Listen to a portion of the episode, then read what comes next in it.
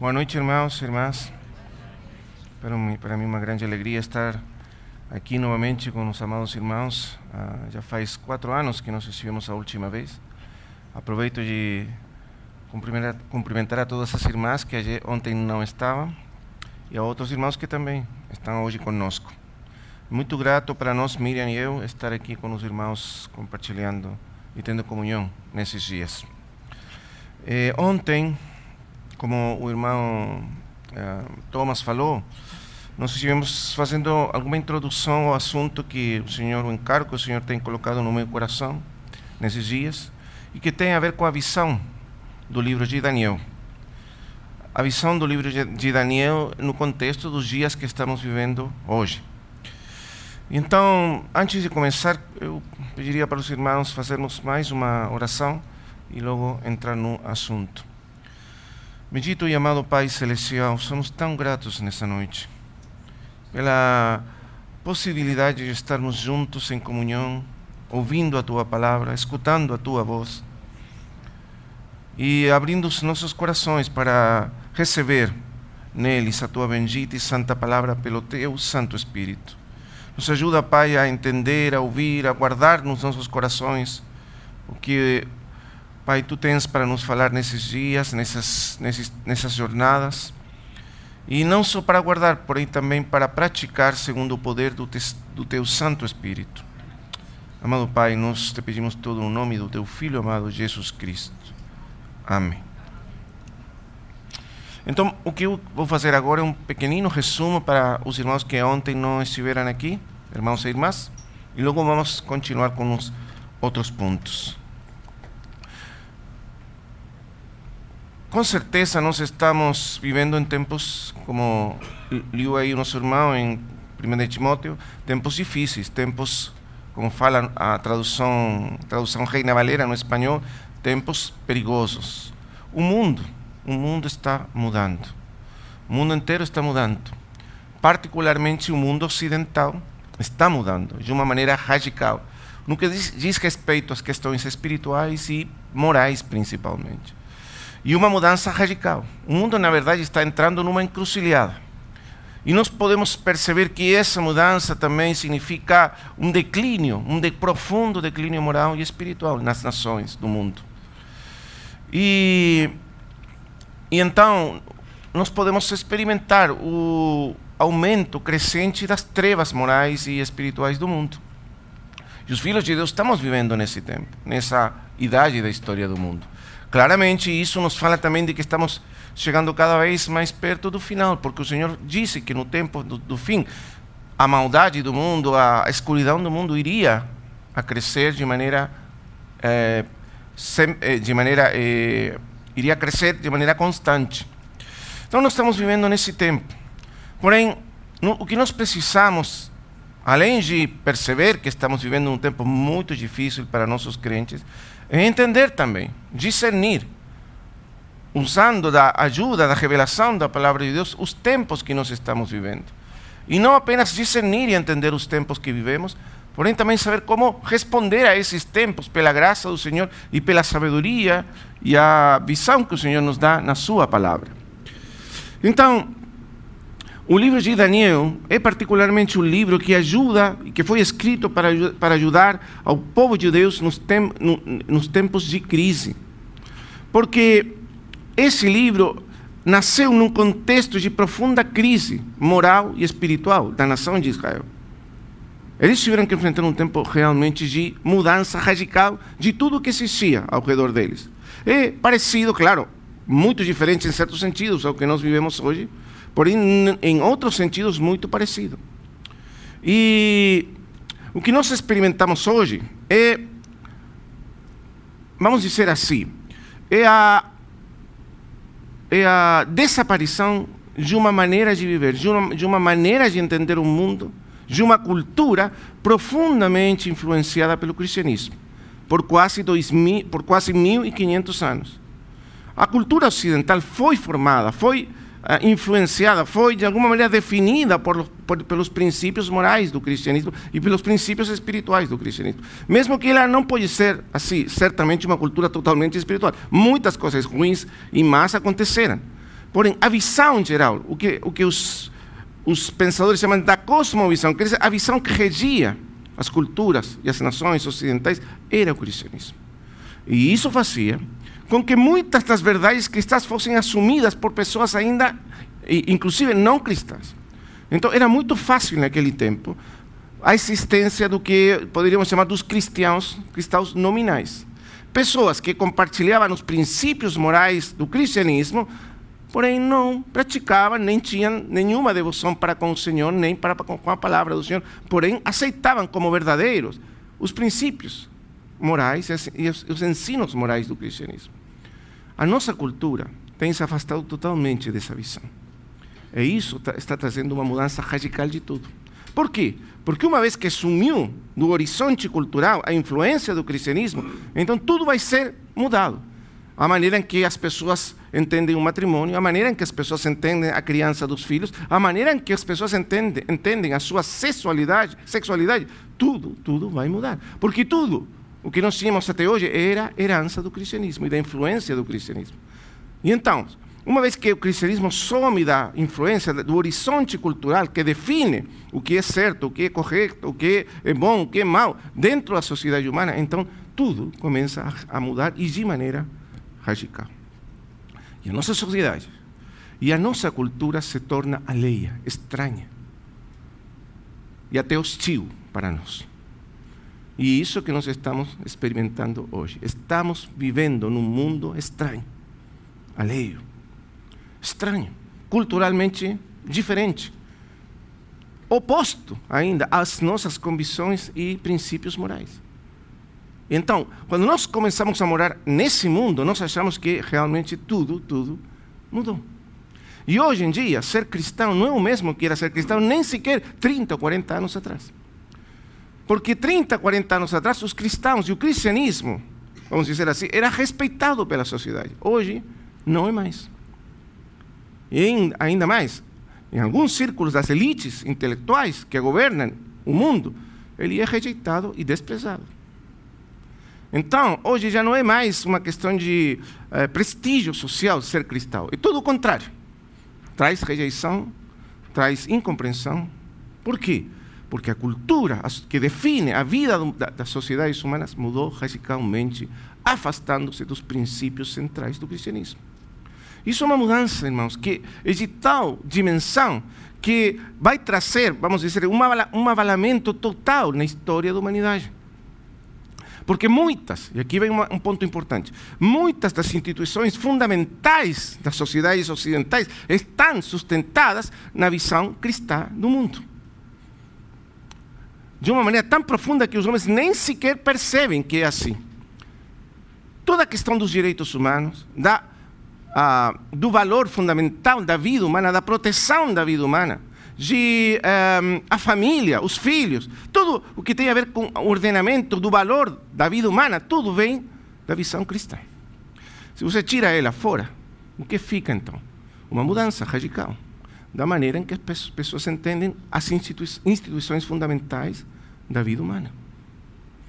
E a primeira de todas, que está sendo atingida por essa mudança, é a família. Porém, podemos ir ainda mais profundo e falar que antes da família, o mesmo indivíduo está sendo totalmente e radicalmente é, mudado. Em todas as coisas. Então, esse é o mundo que nós estamos vivendo. E à medida que o mundo se afasta dos princípios morais do cristianismo, ele os está reemplaçando por princípios radicalmente opostos. Está reemplaçando, para usar as palavras da Bíblia, a luz pela escuridão. Não é que o mundo está ficando sem princípios morais. O que está fazendo é trocar esses princípios por outros, que são radicalmente opostos. Nascidos do coração humano. O homem se tornou o seu próprio legislador moral. Não reconhece outra, outra fonte de autoridade moral, moral mais que ele mesmo o que ele acha de bom, o que ele acha que é certo e correto. Isso é o que é certo, correto. Não tem mais autoridade por fora dele nas questões morais. Então, isso claramente é uma mudança radical. Irmãos amados, esse contexto de destruição de uma cultura, de um mundo centrado, por dizer assim, de alguma maneira, nos princípios revelados pelo Criador ao homem. Já aconteceu outras vezes na história, e um, uma das histórias que é, toca pontualmente essa, essa condição, por dizer assim, dizer assim, é o livro de Daniel. Então vamos colocar assim os pontos rapidamente que nós falamos ontem, para logo continuar desenvolvendo os pontos seguintes. O que nós vamos fazer é tocar oito tópicos centrais do livro de Daniel, que Daniel coloca como tópicos centrais, que é da revelação de Deus, da, da, da, do, do, conselho do Senhor nesse tempo de crise para o seu povo, através do profeta Daniel e o livro de Daniel. Oito tópicos. Então, nós vamos começar a ler aí, capítulo 1, versículo 1. O primeiro tópico, que vai fornecer o contexto de, do, do que está acontecendo no ano terceiro do reinado de Joaquim, rei de Judá, veio Nabucodonosor, rei da Babilônia, a Jerusalém e a sitiou.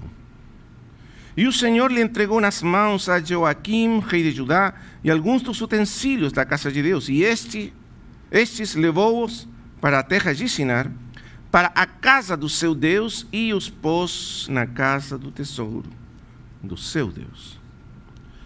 Veja aqui o que está acontecendo. Qual que é o contexto? É o final de uma idade. É o final de uma era para o povo de Israel. É o final da era dos reis. O tempo dos reis durou mais ou menos 500 anos, desde o rei Davi, o rei, o rei Saul, o primeiro, até o último dos reis que é aqui, Joaquim. Na verdade, houve mais um, Sedequias, que Nabucodonosor deixou por um tempo até destruir totalmente o reino de Judá. Os irmãos conhecem a história, alguns dos irmãos conhecem. O reino de Judá era o remanescente que ficou do povo judeu logo que o reino do norte, o reino de Samaria, ou de Israel, como é chamado, foi destruído pelos assírios. Aquele grande poder, aquele grande império que veio contra Israel, sitiou Samaria, destruiu Samaria e levou cativas as dez tribos do norte. Levou longe, para outras regiões do, do seu império, e essas Dez tribos que foram levadas cativas sumiram da história. Nunca mais apareceram na história do mundo. Ninguém sabe o que aconteceu com eles. Na verdade, sumiram. E só algum, um, um, pequeno remanescente dessas tribos do norte fugiu para o sul para se, refugi se refugiarem no, no Reino do Sul, Judá, cuja capital era Jerusalém. E esse Reino do Sul sobreviveu mais ou menos por 130, 140 anos a mais depois da queda do Reino do Norte. Por quê? Porque ainda no sul houve, houve reis que procuraram buscar a vontade do Senhor, buscar, buscar o coração do Senhor e reinar segundo o coração do Senhor. Entre eles Ezequias e logo depois Josias. Porém, assim como aconteceu no Reino do Norte, o Reino do Sul entrou num profundo declínio espiritual e moral. E produto desse declínio espiritual e moral do reino do sul, quer dizer, do povo de Deus daquele tempo, então finalmente veio a destruição total do reino do sul. E essa destruição começou com a vinda de um império e de um rei, um império chamado babilônico e um rei chamado Nabucodonosor. O reino dos caldeus babilônicos tinha começado faz poucos anos atrás, no ano 606. Os babilônios é, numa coalição junto com os medos. Fizeram uma coalição e destruíram, derrotaram e destruíram o Império Assírio e destruíram a capital do Império Assírio, que era Nínive. E então, esse grande império sumiu da história, sumiu totalmente, e o Império Babilônico tomou o lugar do Império Assírio como a grande a maior potência do mundo, a superpotência do mundo daquele então. E então, esse rei Nabucodonosor quis ir e uh, destruir o poder do único inimigo que faltava para destruir, que era Egito. E foi lá contra Egito. Só que na, indo contra Egito, ele passou por Jerusalém. Aquele pequeno, pequenino, pequenino reino de Judá, que ficava ainda aí como representação, em representação do, eh, do povo judeu. E foi contra esse reino, tomou um rei que estava aí, que era o filho de Josias, o último bom rei que teve eh, o reino do sul, tomou esse, esse filho e levou cativo, e esse filho nunca mais voltou. E deixou no seu lugar esse outro rei que é aqui, que era o tio, que se chama aqui Joaquim. Esse era Joaquim. O tio, é, que era irmão de Josias, na verdade. E então, ficou aí, colocado por Nabucodonosor, como um rei representante dele, sujeito a ele. Só que Joaquim, Joaquim traiu Nabucodonosor e buscou uma aliança com o Egito, o grande inimigo de Nabucodonosor.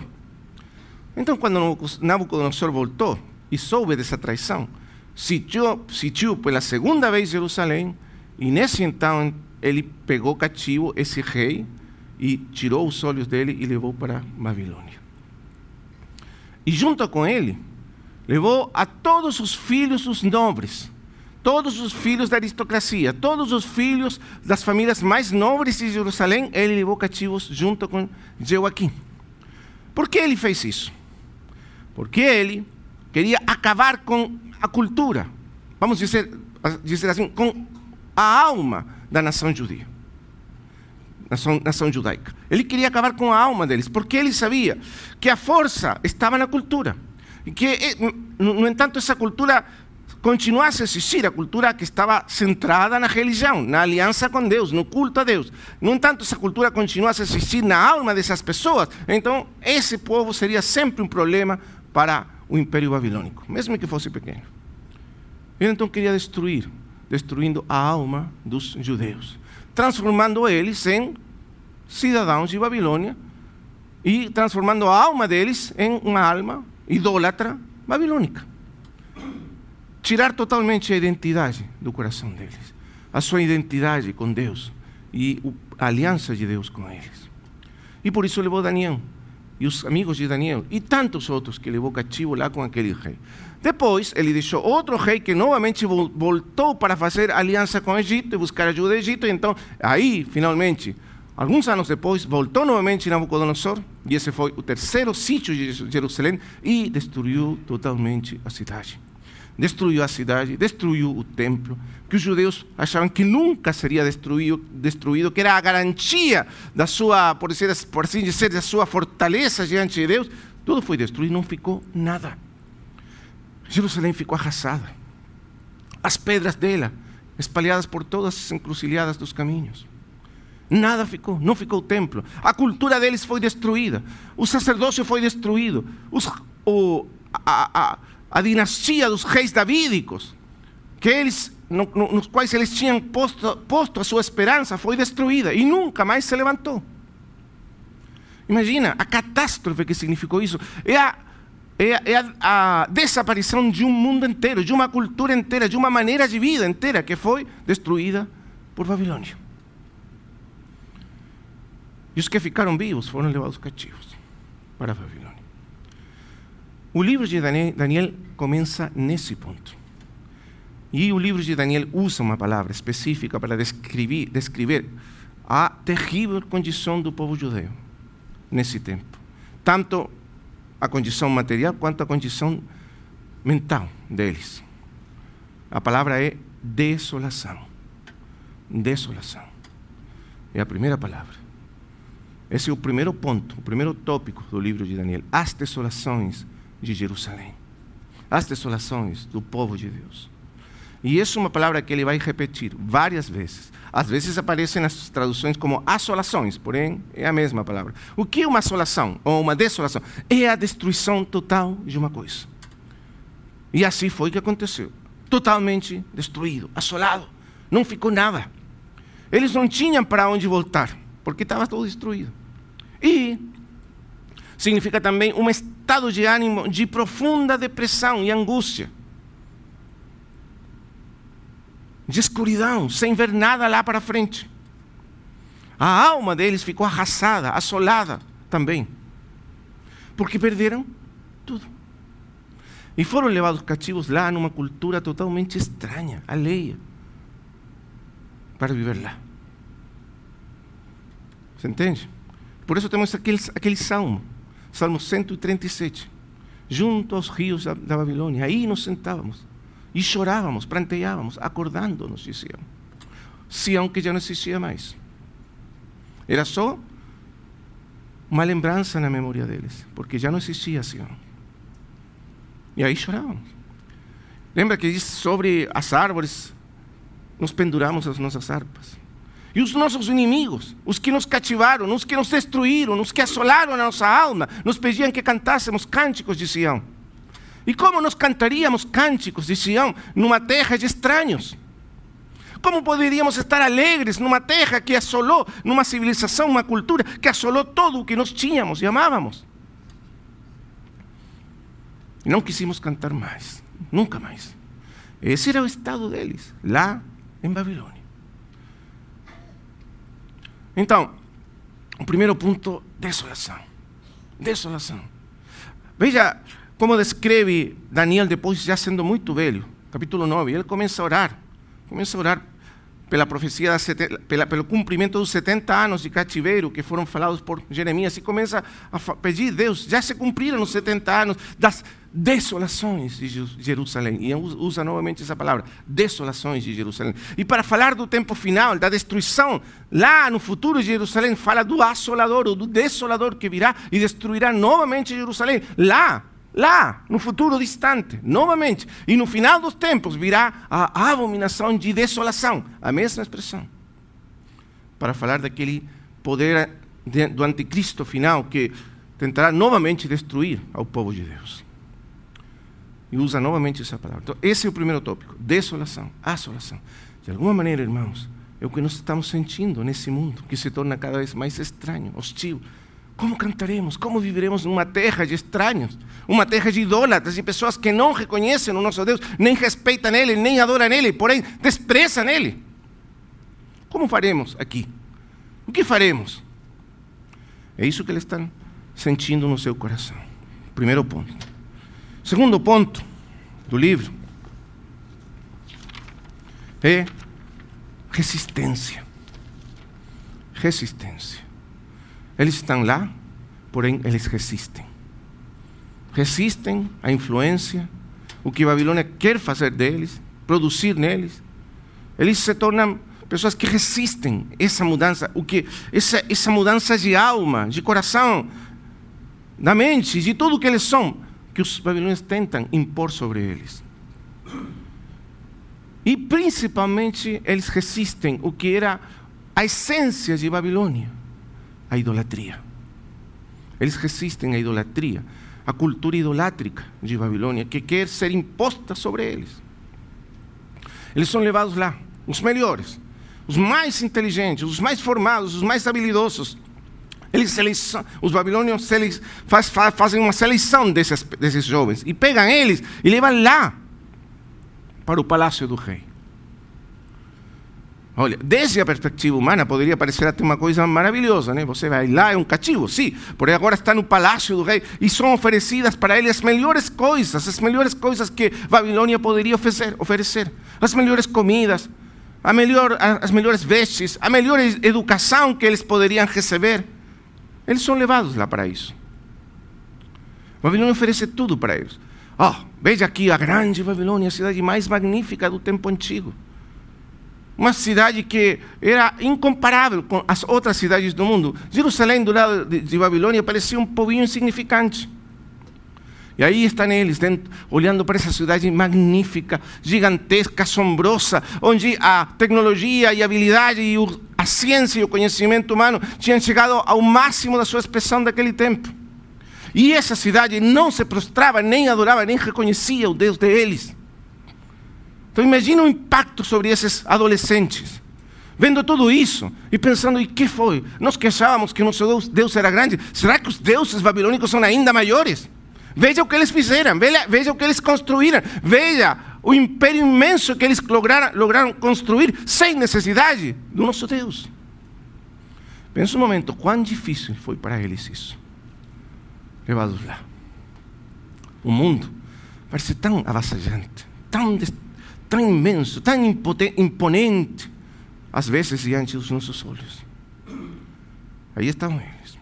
Então, eles são levados ao palácio e é para eles oferecido essa vida. Tudo que vocês quiserem poderão ter. Só que tem uma troca. Tem, tem, tem, uma, tem, uma, tem, uma, tem, tem aqui um. Tem que dar algo na troca. Apenas uma pequenina coisa, coisa as suas almas. Babilônia pede deles a alma deles. Eles têm que se curvar e render ante os deuses de Babilônia. É por isso que eles rejeitam as iguarias da mesa do rei. Você tem que, nós precisamos entender o que isso significa. As iguarias da mesa do rei eram as comidas. Todas as comidas. Só que todas essas comidas eram oferecidas aos deuses de Babilônia. Então, comer dessas comidas significava que eles iriam se curvar diante dos deuses de Babilônia. E eles rejeitaram isso. Não, não vamos comer. Não vamos curvar diante dos deuses de Babilônia. Não vamos curvar as nossas almas diante de vocês. Não vamos renunciar ao nosso Deus. Mesmo que pareça que somos nada, que não temos nada, que somos fracos, que ninguém sustenta nós, que não temos mais cidade, mais, não temos, parece que lugar nenhum para onde ir. Mesmo assim, o nosso Deus será o nosso refúgio. E aí ficaremos. Você entende? O que eles enfrentaram, a encruzilhada da vida deles. E então Daniel e seus amigos, veja o que acontece, é muito interessante. Aparece aí, capítulo 6. Entre eles, eh, versículo 6. Entre eles se achavam dos filhos de Judá, Daniel, Ananias, Misael e Azarias. Todos esses nomes, todos esses nomes, você pode pesquisar depois, todos têm a ver com Deus e a identificação deles com Deus. Todos esses nomes levam o nome do, de, do Deus de Israel dentro. Daniel, por exemplo, significa Deus é o meu juiz. Todos eles falam da identificação profunda deles com Deus e aliança de Deus com seu povo. E os nomes são trocados. Você sabe que na Bíblia os nomes representam a natureza, a identidade essencial de uma pessoa. Trocar um nome é trocar a essência dessa pessoa. Esse é o significado dos nomes na Bíblia. E aqui, olha, olha, olha, olha, olha o que acontece. Sete, o chefe dos, o chefe dos eunucos lhes pôs outros nomes. A saber, a Daniel o de Beltesazar, a Ananias de Sadraque, a Misael de Mesaque e a Azarias de Abede Nego. O primeiro que fizeram foi trocar os seus nomes. Sabe por quê? Porque eles queriam cortar de raiz a sua identificação com Deus. Os nomes que eles receberam, todos eles são nomes associados aos deuses, aos ídolos de Babilônia. Todos esses nomes. Por exemplo, Daniel foi o seu nome que significa Deus é o meu, o meu juiz, foi trocado pelo nome Beltesazar, que significa Bel, o principal deus de Babilônia, que se chamava Bel, é o príncipe. Cada vez que era chamado, era lembrado que esse Deus falso era o príncipe do povo. Você entende o que significava isso para eles? mudança radical, a destruição total da sua fé. Então, todas as condições materiais, materiais estavam destruídas. E agora até a, a, identidade profunda, a alma deles seria destruída. Parecia. Porém, eles não aceitaram curvar-se ante os, ante os deuses de Babilônia. E não aceitaram comer a comida do rei. Resistência à idolatria. Idolatria porque a idolatria é a essência de Babilônia. Babilônia era a cidade caracterizada por uma extrema idolatria. Quando as pessoas entravam na antiga Babilônia, a cidade era magnífica. Tinha oito portas, enormes. Cada uma das portas de, dedicada a um dos seus deuses. A principal era chamada Porta de Istar. Por aí entrou Daniel e os cativos. Entraram Daniel e os cativos. Estava dedicada à deusa Istar. E no centro num, vamos dizer assim, um, um domo, um domo, se usa essa palavra em português, um domo resplandecente, recoberto de ouro, enorme, gigantesco, resplandecia sobre todos os prédios da cidade, os, os prédios mais altos, resplandecia o templo dedicado ao Deus Supremo dos babilônios. E esse Deus é o nome que colocaram no nome de Daniel. 2.500 deuses dentro da cidade. Idolatria, no máximo, na máxima expressão. Muito interessante que Pedro, o apóstolo, diz assim, na sua, na sua primeira carta, capítulo 1, versículo 1. Pedro, apóstolo de Jesus Cristo, aos eleitos que são forasteiros da dispersão no Ponto, Galácia, Capadócia, Ásia e Bitínia. Agora, veja bem a expressão que usa ele aqui. Ele diz: os eleitos que são forasteiros da dispersão. Essa palavra dispersão no grego é diáspora. Diáspora. E era a palavra que se usava para referir-se a o cativeiro dos judeus na Babilônia. A diáspora judaica. A dispersão do povo de Deus. Que é usada por Daniel, quando no último capítulo diz: quando acabe a dispersão do poder do povo santo, a diáspora do povo santo. O povo de Deus foi dispersado e se tornou estrangeiro, numa terra alheia, estrangeira. E Pedro nos diz que nós também somos, nesse mundo, estrangeiros, como os judeus lá na Babilônia.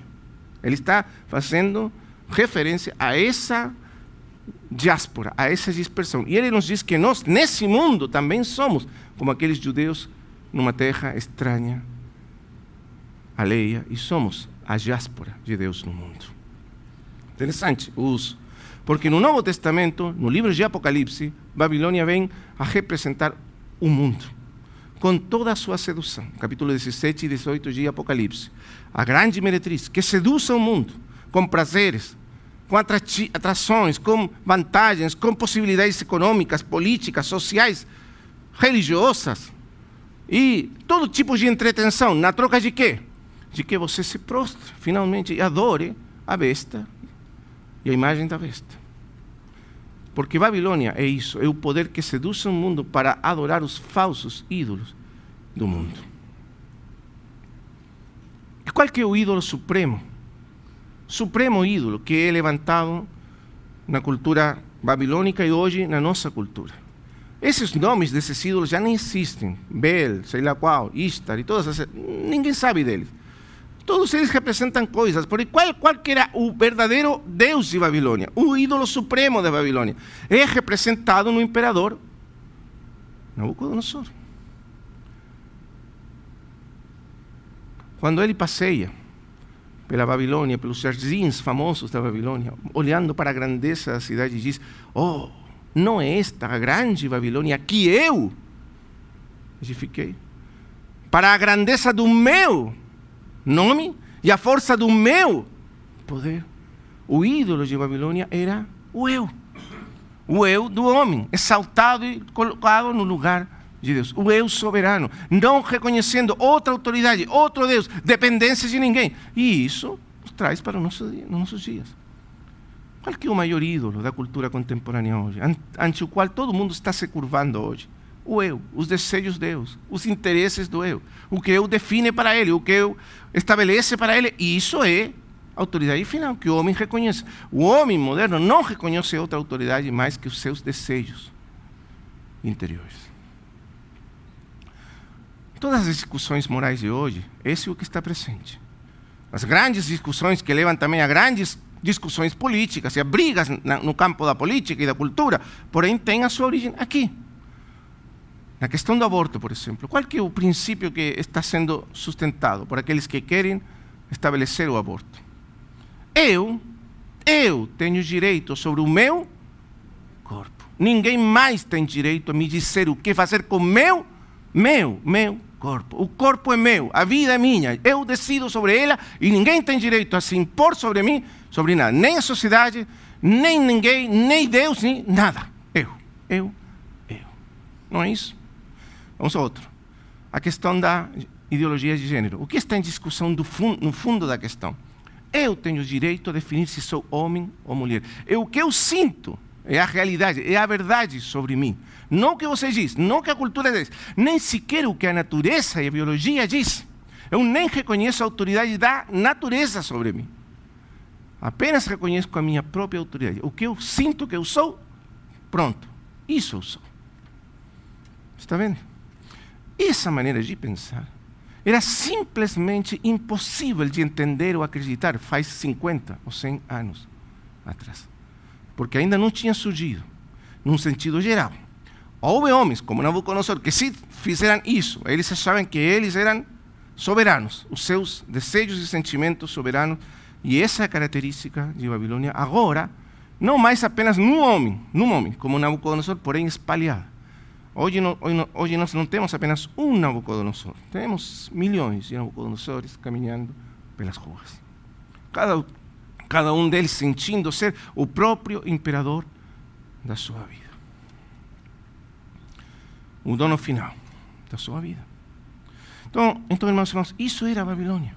Por isso, no capítulo 14 de eh, Isaías, o rei da Babilônia, Nabucodonosor, é comparado com Satanás, o diabo.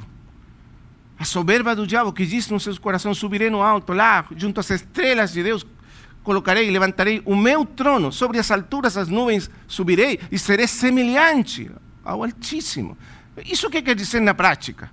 Quer dizer, eu serei meu próprio Deus, eu não reconheço outro trono, outro governo sobre mim, mas que é aquele que eu me dou a mim mesmo. Hoje em dia nós temos esse grande ídolo da cultura moderna. A liberdade para fazer o que eu quero. Ninguém tem direito a deter a minha liberdade. Eu sou livre para fazer o que eu quero com o meu corpo, a minha vida, não é? As minhas decisões. Eu não reconheço a autoridade de ninguém. Da família, não reconheço. Do, uh, de Deus, menos. Da sociedade, não, também não. Da natureza, tanto faz. Eu posso modificar a natureza e adaptá-la aos meus desejos. Para isso temos tecnologia. Você entende o que mudou radicalmente? Então, Babilônia representa radicalmente esse princípio da soberba do eu, do eu exaltado como autoridade suprema, a última palavra sobre tudo. Eu sou, eu faço, eu giro e tudo o mais. Segundo ponto, então, eles resistiram essa idolatria. Eles não se curvaram ante os deuses falsos da Babilônia e as exigências desses deuses, mesmo que na troca essa, esse, esses deuses ofereciam tudo. Porém, eles resistiram e permaneceram, permaneceram fiéis a seu Deus. Ainda que isso significasse perder tudo o que eles poderiam ter nessa cidade. O que é interessante, irmãos amados, é que Deus foi fiel com eles e guardou eles e promoveu eles. E eles prosperaram ainda nessa cidade idólatra e terrível, sendo fiéis ao seu Deus. Porque Deus estava com eles. E neles, então, Deus mostrou um caminho de vitória, de triunfo sobre os poderes pagãos, idolátricos, demoníacos que estavam por trás desse grande poder mundial que era a Babilônia e que visava destruir o povo de Deus. Não apenas materialmente, porém, porém também espiritualmente. Por isso, Babilônia é figura no Novo Testamento do grande, da grande inimizade contra Deus. E eles resistiram. Como é que eles resistiram? Como foi possível? Porque essa é a grande pergunta que surge hoje. Como resistiram? Porque aí, na resistência deles, na vitória deles sobre esse grande poder antigo, nós achamos os princípios da nossa vitória como povo de Deus. E aquilo que foi revelado a Daniel naqueles dias não era simplesmente para ele, era para o povo de Deus de todos os tempos até o fim. Como sabemos isso? Porque no final, o Deus, o Senhor diz para Daniel o seguinte: veja comigo o capítulo 12, versículo 9, ou 8. 8 para, para eh, oito em, em adiante. Eu ouvi, diz Daniel, eu ouvi as coisas que eram, estavam sendo me mostradas, porém, não entendi. Então eu disse, meu senhor, qual será o fim destas coisas? Ele respondeu, vai Daniel, porque estas palavras estão encerradas e seladas até o tempo do fim. Aí está, até o tempo do fim. Agora, nos dias finais, essas palavras terão, serão reveladas. O sentido delas será revelado. Assim falou o Senhor para Daniel. Você não entende muito do que estou mostrando para você, porém, no tempo do fim, os sábios entenderão. Os entendidos entenderão. Então, terceiro tópico. Como Deus levou eles através desse mundo tão escuro, de tanta escuridão, de idolatria, paganismo, tão hostil, tão contrário a tudo que eles eram e criam. que visava destruir eles totalmente. E então o terceiro tópico, que explica a resistência deles, é visão, visão e sabedoria espiritual. Deus dotou eles, deu a eles visão e sabedoria espiritual. Veja comigo. Vamos ler alguns versículos. Capítulo, capítulo 2.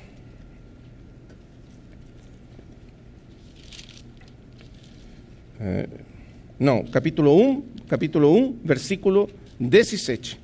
Capítulo 1, versículo 17.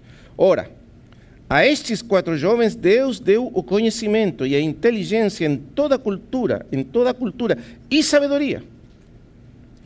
Mas Daniel deu inteligência de todas as visões e sonhos.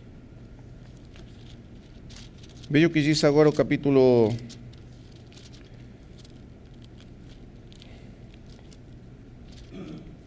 como ele descreve, se descreve a si mesmo. Versículo 10, capítulo 10, versículo 1, desculpa, capítulo 10, versículo 1. No terceiro ano de Ciro, rei da Pérsia, foi revelada uma palavra a Daniel, cujo nome é Beltesazar.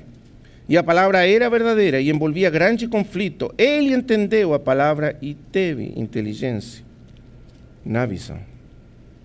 Daniel é descrito como um homem de visão e sabedoria, entendimento espiritual. A Escritura diz que a esses jovens, a esses três jovens, amigos de Daniel, e Daniel mesmo, Deus deu sabedoria e entendimento no nível humano, porque o primeiro aí é o nível humano. Em toda a cultura e a sabedoria e o conhecimento dos caldeus. Quer dizer, Deus deu a eles a capacidade de entender a cultura, a ciência e o conhecimento dos caldeus ainda melhor do que os caldeus. Pensa um momento nisso.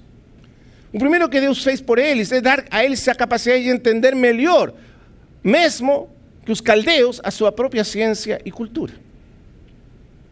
Por quê?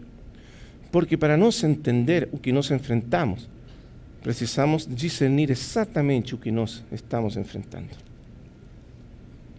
Porque senão, como?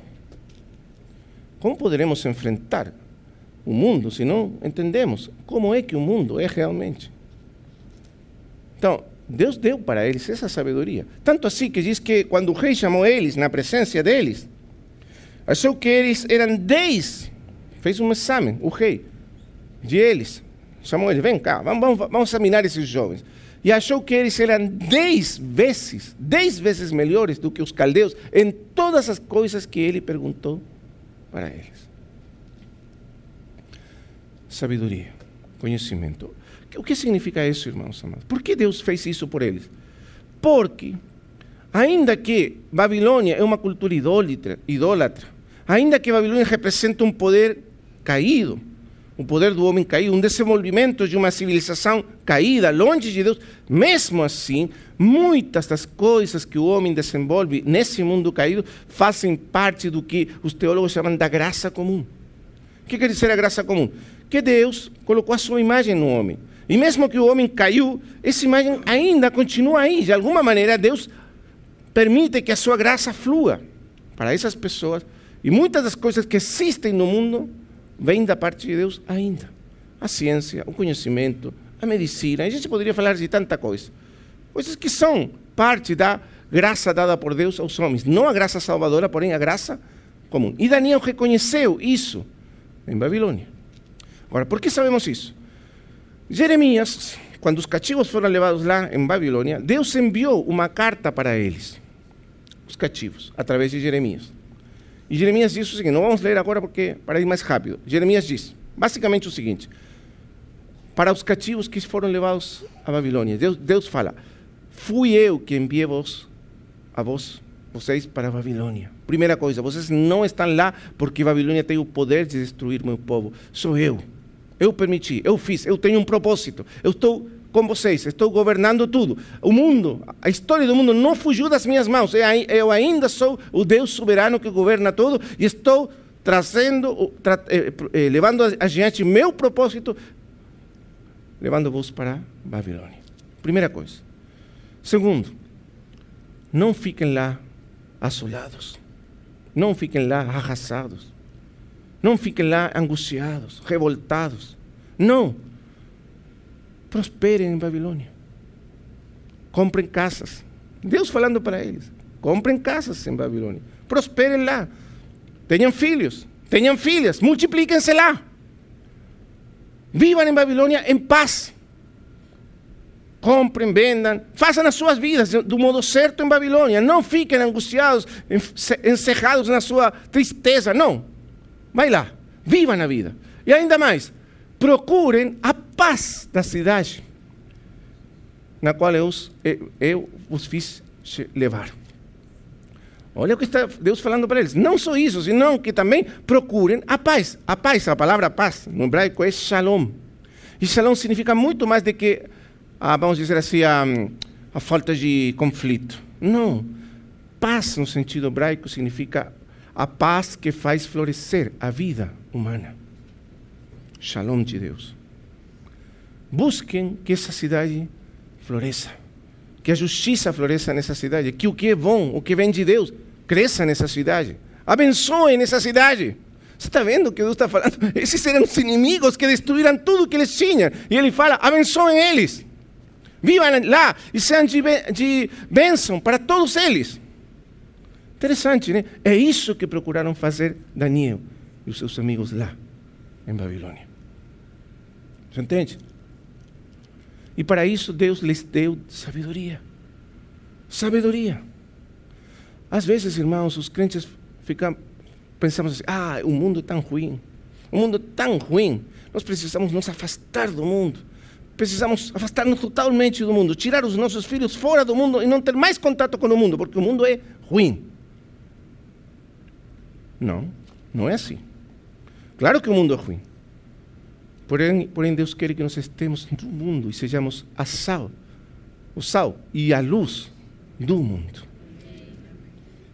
Porque senão Ele nos teria levado com Ele já faz muito, muitos séculos atrás.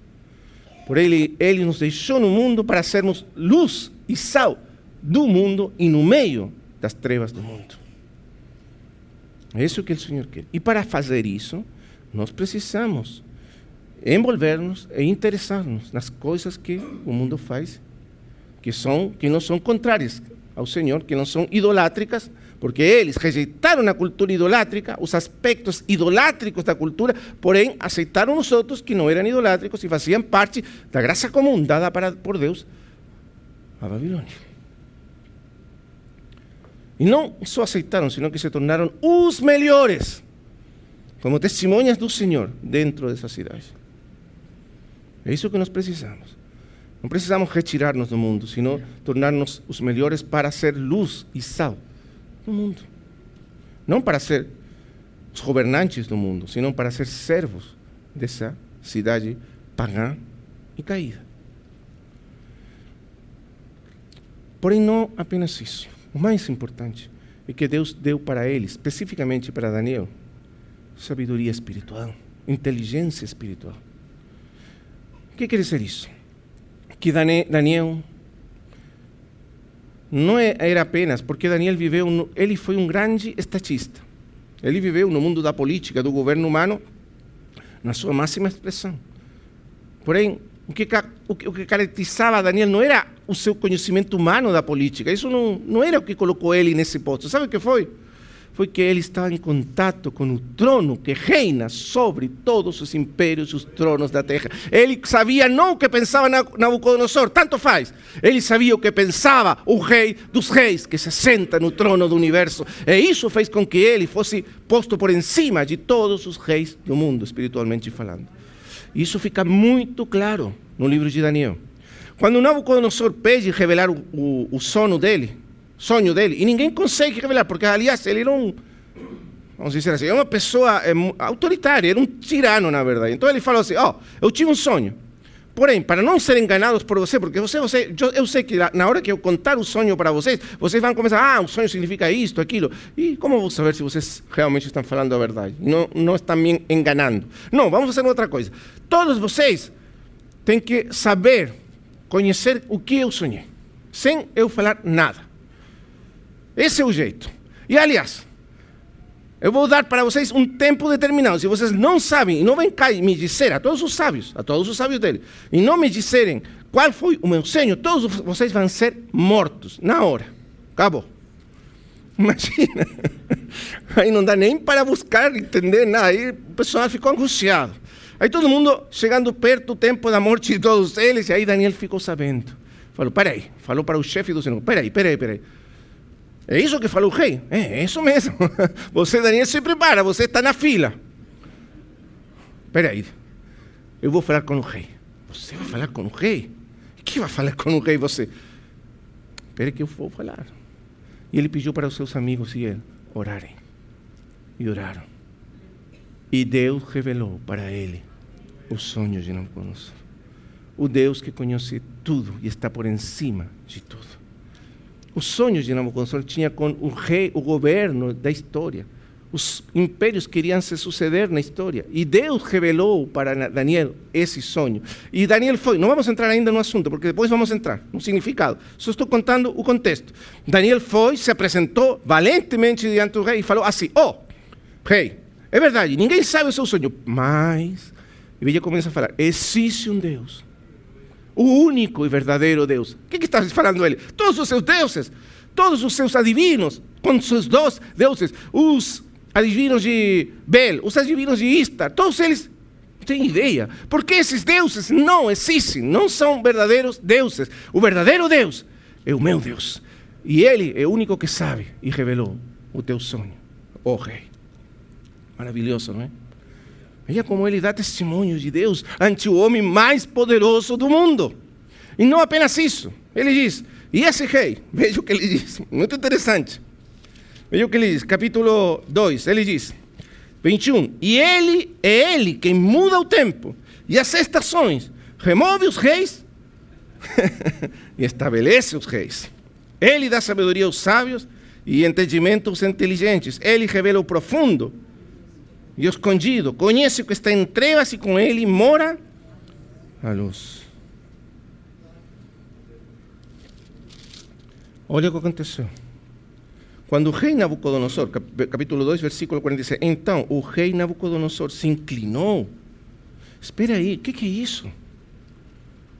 Daniel e seus amigos foram levados para inclinar-se e prostrar-se ante os deuses de Babilônia. E o maior dos poderes de Babilônia e do mundo se inclinou ante ele. E não apenas se inclinou, se prostrou diante de Daniel. Está vendo? Você vê o que significa isso? Reconhecimento de ascendência e domínio espiritual. Junto com ele, diz Paulo, nossa igreja, o seu povo, nos fiz sentar nos lugares celestiais com Cristo Jesus, sobre todos os nomes e os poderes desse mundo. Daniel, espiritualmente falando, era mais, era maior, maior que o rei mais poderoso desse mundo. E esse rei se prostrou e se curvou diante de Daniel, reconhecendo esse fato espiritual.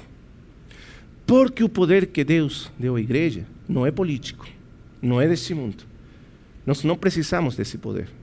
Nós temos um poder ainda maior.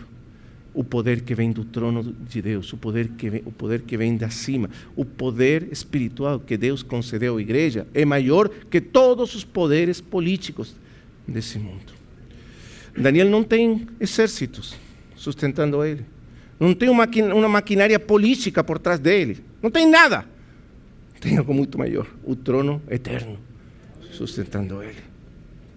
Então o rei diz assim: se inclinou e se prostrou, rosto em terra perante Daniel, e ordenou que lhe fizessem ofertas de manjares e suaves perfumes, etc, etc. E disse o rei a Daniel: certamente o vosso Deus é Deus dos deuses e Senhor dos reis e revelador dos mistérios, pois podeste revelar este mistério. Que maravilhoso, irmãos ascendência espiritual, domínio espiritual. É esse o significado da vida de Daniel. Visão. A visão espiritual traz domínio espiritual. Então, você pode ver a vida de Daniel enfrentando os poderes mais grandes da história e ainda se conduzindo todos eles a submeter-se sob o reino de Deus. Aqui com Nabucodonosor, logo com o filho de Nabucodonosor, Belsazar. Você lembra a história? Aquele rei, filho, que fez uma festa enorme e mandou trazer os vasos sagrados do templo de Deus que estavam lá e começou a beber nesses vasos e a, a, a palavra em, em, espanhol é desecrar, quando você toma alguma coisa que é sagrada e você corrompe ela, dá um uso é, ímpio a ela. Desecrar as coisas de Deus. Entende? E não só isso, a beber nela se oferecer com esses vasos santos e sagrados de Deus, do templo de Deus, sacrifícios aos seus deuses falsos. E então aparece uma mão escrevendo na parede. Você lembra disso? Mene, Mene, Tekel, o Parsim, o Parsim. E o rei ficou branco de medo, tremendo. Os seus joelhos batiam entre eles. É assim que diz a Escritura. Um medo terrível se apoderou dele. E começou a chamar quem que eu pude explicar isso. O que quer dizer isso? Angustiado. Ele sabia que alguma coisa muito terrível tinha acontecido. E finalmente alguém lembrou, porque já tinha passado muito tempo. Nabucodonosor já tinha ido embora muitos anos atrás. E chamaram Daniel. Ah, tem por aí um belinho que era amigo do seu pai e revelou para o pai. Na verdade, Nabucodonosor era o avô de Belsazar, não o pai. Porém, um antepass... um ante... os ancestrais naquele tempo eram chamados de pais. O teu ancestral e revelou aquele sonho. Podemos chamar ele. Era a esposa, que, a esposa dele, ou a mãe, a mãe dele se lembrava. E aí, chamaram Daniel. Daniel era um belinho. Chegou lá. E falou, irmãos, de uma maneira que você nem consegue. Você pode ver a ascendência, o domínio espiritual que ele, tem, a estatura que ele tem e que o colocava por cima dos reis deste mundo. Ele enfrenta e fala assim: Ah, o rei, é o seguinte. Você sabia que seu, seu avô, Nabucodonosor, desafiou a, a, Deus e por isso foi jogado fora e foi como um animal no campo durante sete anos e ficou louco. E depois ele reconheceu que o Altíssimo tem governo e domínio e dá o reino a quem ele quer. E voltou em si. E você sabendo isso, pegou os vasos de Deus e usou eles para adorar os falsos deuses que não falam, nem têm nada e nem existem. E ao Deus, olha como ele fala para o rei do mundo, o rei mais poderoso do mundo. E o rei em cujas mãos está a tua vida e fez tudo o que você e são teus, são seus todos os teus caminhos, nunca honraste. Agora, irmãos, isso poderia significar o fim da vida de uma pessoa naquele tempo, falar assim um rei. Porém, Daniel estava falando sustentado pelo trono do universo. Porque ele estava expressando o juízo de Deus contra esse rei. Por isso, foi enviado da sua presença essa mão que escreveu na parede. Contado, ah, é, contados, eu estou tentando traduzir no, no, português, porém no espanhol é contados foram os teus dias. A tua vida, a, tu, a tua vida inteira foi julgada e foste pesado em balanço, e foste achado falto. Teu reino tem sido cortado de ti e dado aos medos. Pronto. Você entende o que significa isso? Quem governa a história do mundo não são os reis deste mundo, é Deus. É Deus. E a gente nunca deve esquecer disso quem governa o mundo e a história do mundo. Essa é a terceira mensagem. Quer dizer, a quarta, vamos entrar agora. A terceira é a visão. Porém, a visão de Daniel é esta: Deus reina. O nosso Deus reina. Não é você, não é você, Nabucodonosor, não é você, Belsazar. É Deus. Essa mesma noite, o rei Belsazar foi morto e Ciro, o persa, tomou o reino. Juízo de Deus. Nunca lembremos disso. Não existe imperador nem rei, por poderoso que seja nesse mundo, que possa resistir ao Deus eterno que se senta no trono. Não existe. Todos são nada diante dele. Nada. Então, visão espiritual. Visão do trono, do reino, daquele que se assenta no trono. Não só isso, não apenas visão, união com o trono. Daniel estava unido ao trono que está nos céus. Deus tinha na terra um homem, um homem que estava unido, que estava unido aos seus pensamentos na terra. Irmãos, o que nós precisamos sobre todas as coisas nesse tempo, em todos os tempos, porém, especificamente um tempo de crise, escuridão, escuridão crescente, é mantermos unidos ao trono do universo. Será que nós estamos unidos? Será que nós estamos agarrados, como diz Colossenses, da nossa cabeça nos céus? Porque essa cabeça nos vai dar sabedoria e conhecimento que nos permitirá vencer a todos os seus inimigos neste mundo. Esse é o ponto. Você entende? E isso aconteceu com Daniel, com seus amigos. Então, terceiro ponto, tópico, visão espiritual. Quarto, vamos terminar com o quarto.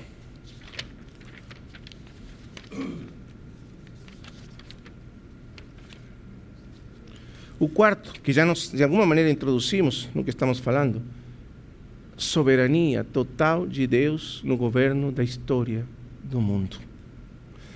Um dos tópicos, um dos tópicos fundamentais do livro é nos mostrar que Deus governa soberanamente a história do mundo, particularmente os reis e os impérios que governam o mundo.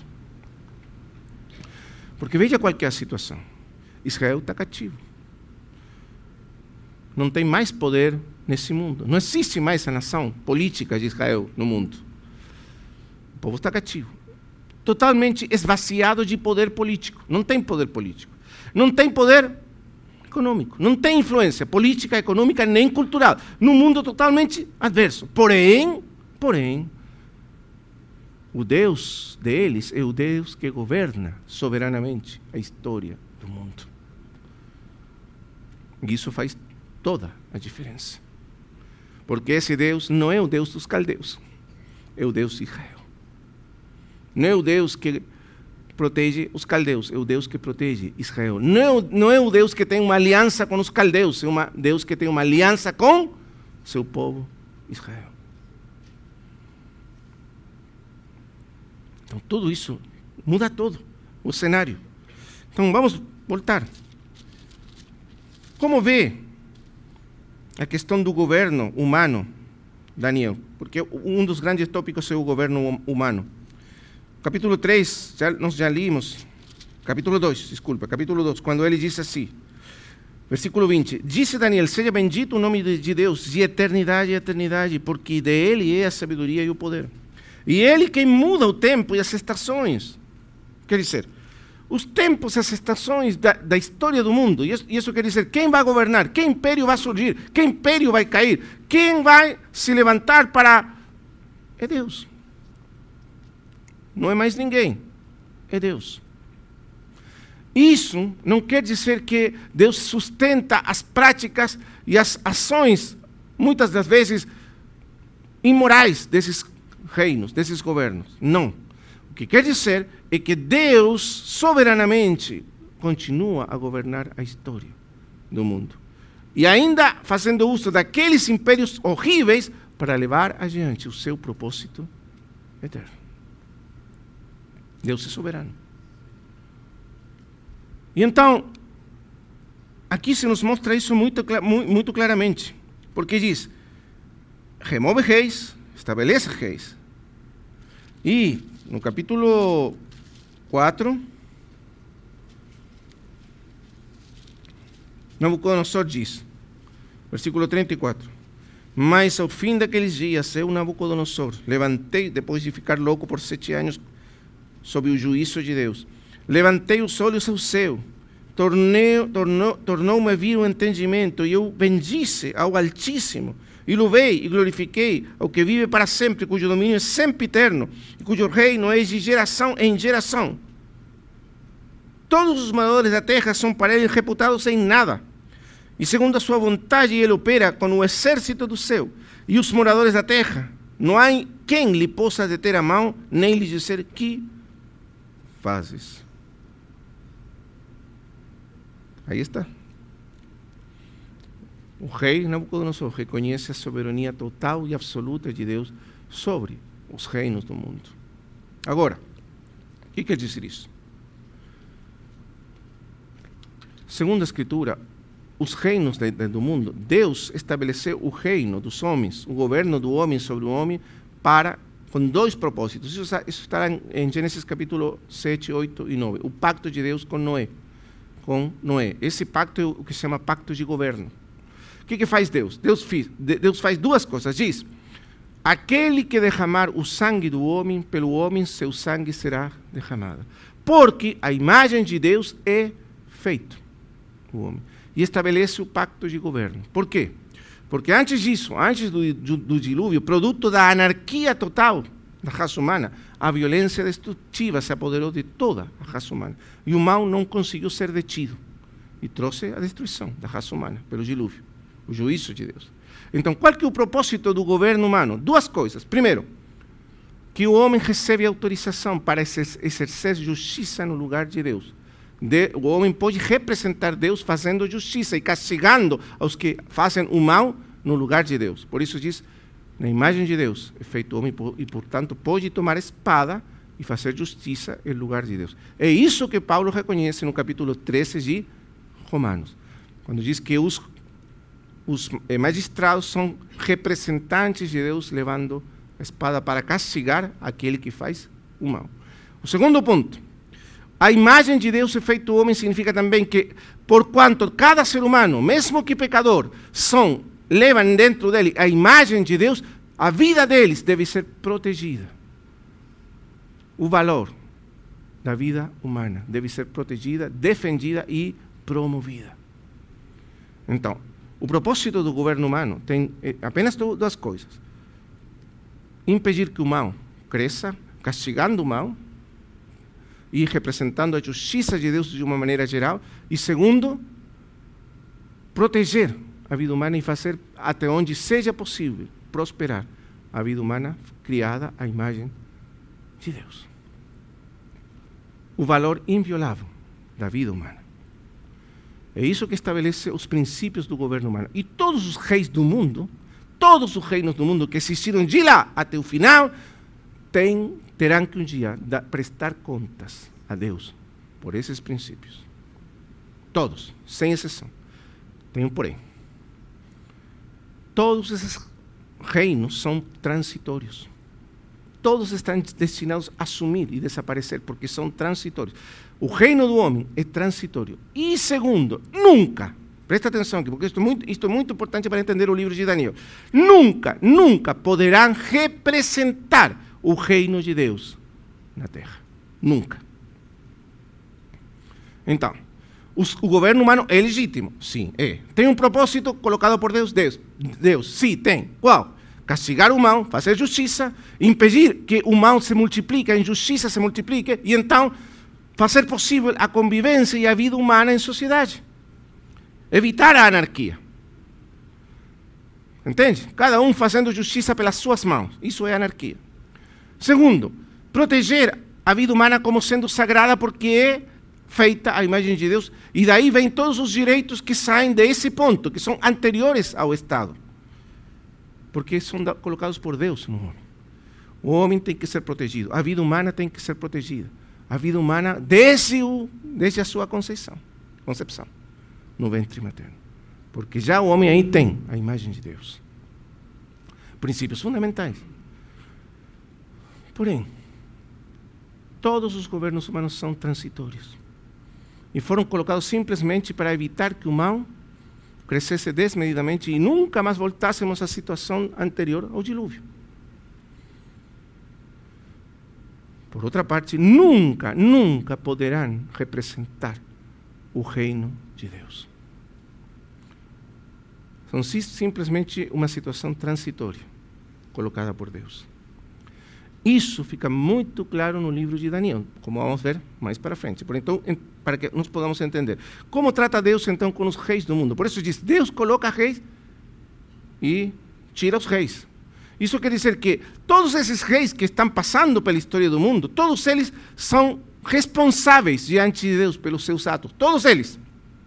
E por isso, na visão do capítulo 7 de Daniel, Daniel vê os quatro impérios que se sucederão desde o momento em que ele está aí vendo essa visão, os quatro próximos impérios que se sucederão na história do mundo: o Império Babilônico, o Império Medo-Persa, o Império Grego e o Império Romano. Quatro grandes impérios.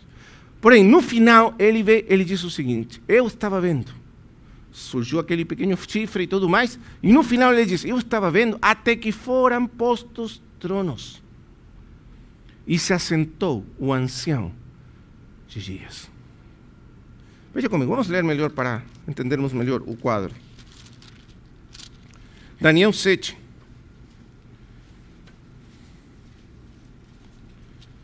Diz assim: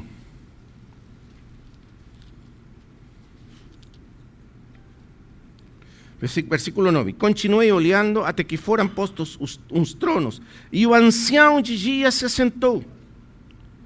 Sua veste era branca como a neve, e os cabelos da cabeça como a pura lã. E seu trono era em chamas de fogo, e suas rodas eram fogo ardente. Um rio de fogo manava e saía de diante dele. Milhares e milhares o serviam, e milhares e milhares estavam diante dele. Assentou-se o tribunal e se abriram os livros. Sabe o que significa isso? Daniel está vendo os sucessivos impérios mundiais que virão sobre a história do mundo. Porém, no final, o juiz se assentou. Os livros foram abertos. E todos os reis da história e todos os impérios da história são chamados a prestar contas diante desse trono. Esse é o significado. Ele tem vestes como lá eh, eh, vestes como neve branca, significa sua justiça perfeita, sua santidade perfeita. Segundo, ele tem cabelos como lá branca, significa sua eternidade e sabedoria perfeita. Ele é o juiz eterno. Se senta sobre o trono. Esse que aparece aí é Deus, o Pai, julgando tudo. Então, o que quer dizer isso? Daniel está dizendo: todos esses poderes, por muito poderosos que sejam, um dia estarão diante desse trono para dar, para rendir contas do que fizeram com o poder e o tempo que lhes foi dado. E isso é antecipado na história de Nabucodonosor e de Belsazar, seu filho. Chamados a rendir contas ante o juiz do universo. Você entende o que está falando? Então, vou terminar por aqui, hoje. Quando o Senhor Jesus estava diante de Pilatos, ele foi levado diante de Pilatos, e Pilatos representava o maior poder político desse tempo, o Império Romano. O Império Romano é a quarta besta de Daniel. A quarta besta de Daniel é o Império Romano, até, até certo ponto.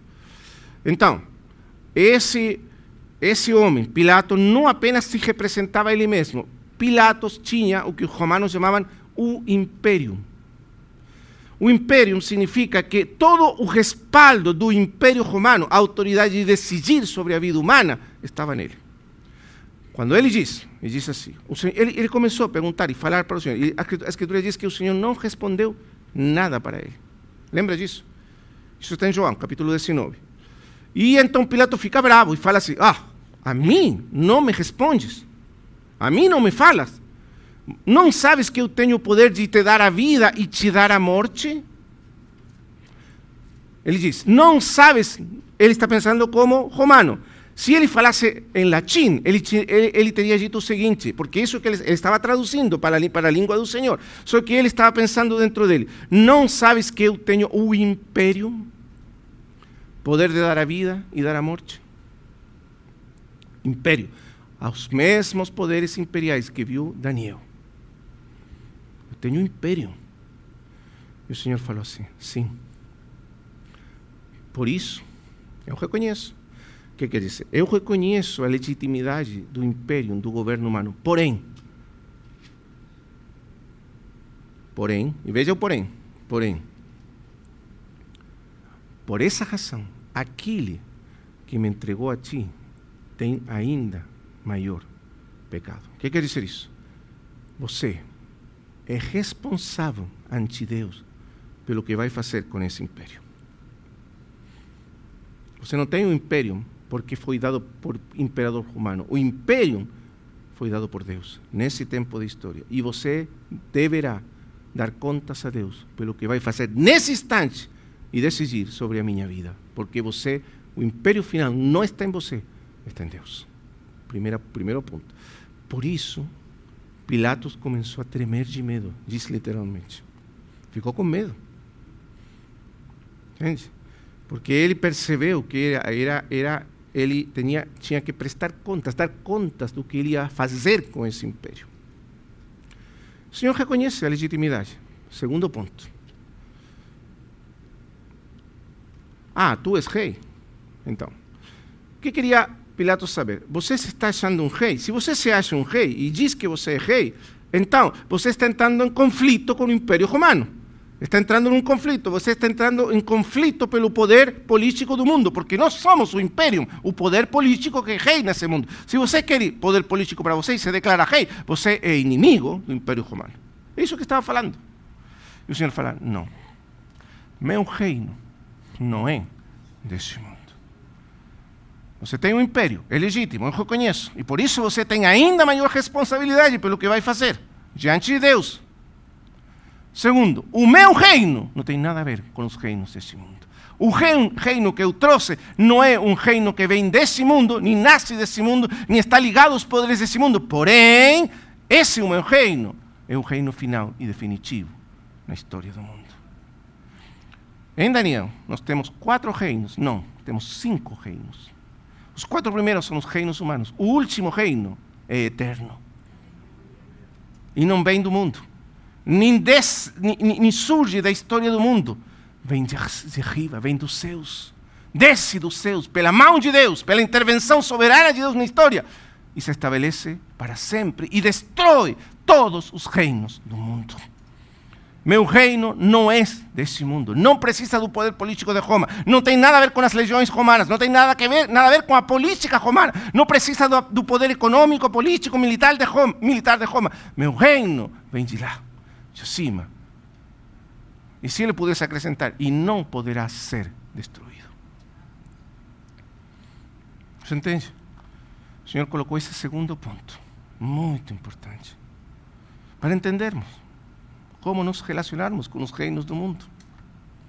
Irmãos amados, Daniel esteve lá em Babilônia, aquele reino pagão terrível, aquele império, para usar a palavra dos romanos que pensava e se achava ser um poder irresistível na história do mundo. O poder supremo, final, que governava a história. Eles se achavam assim, assim como os romanos. Porém, eles se bateram de frente com o trono eterno que está nos céus. Sabe por quê? Porque quem realmente governa a história é Deus. Ele, o ancião de dias, eterno. E todos esses reinos apenas existem porque Ele permite eles existirem. Além de tudo isso, Ele está levantando um reino próprio, eterno, que irá substituir e destruir todos esses reinos e durará para sempre. Visão do livro de Daniel. Amanhã vamos falar qual é esse reino, reino que Ele está estabelecendo e será eterno. Amém? Vamos orar ao Senhor. Amado Pai Celestial, somos tão gratos, porque estas palavras nos consolam, nos confortam. Nós somos teu povo, estamos nas tuas mãos. E seja o que seja dos poderes desse mundo, hostis, contrários, opostos, querendo nos destruir e acabar com nós, sabemos que a nossa vida está nas tuas mãos. E tu governas a história do mundo. E sim, nós reconhecemos que esses reis estão aí de alguma maneira colocados por ti, porém, nós pertencemos a um reino ainda maior, mais grande, eterno, infinito. E somos representantes de, do trono que está nos céus. E estamos unidos ao trono e aos propósitos, aos interesses desse trono nesse mundo. Nós representamos esse trono na história do mundo. E esse reino é o reino que é o nosso. Nós não somos desse mundo Estamos no mundo para representar teu poder, tua autoridade e o teu reino. Obrigado, Pai. Em nome do teu Filho Jesus Cristo.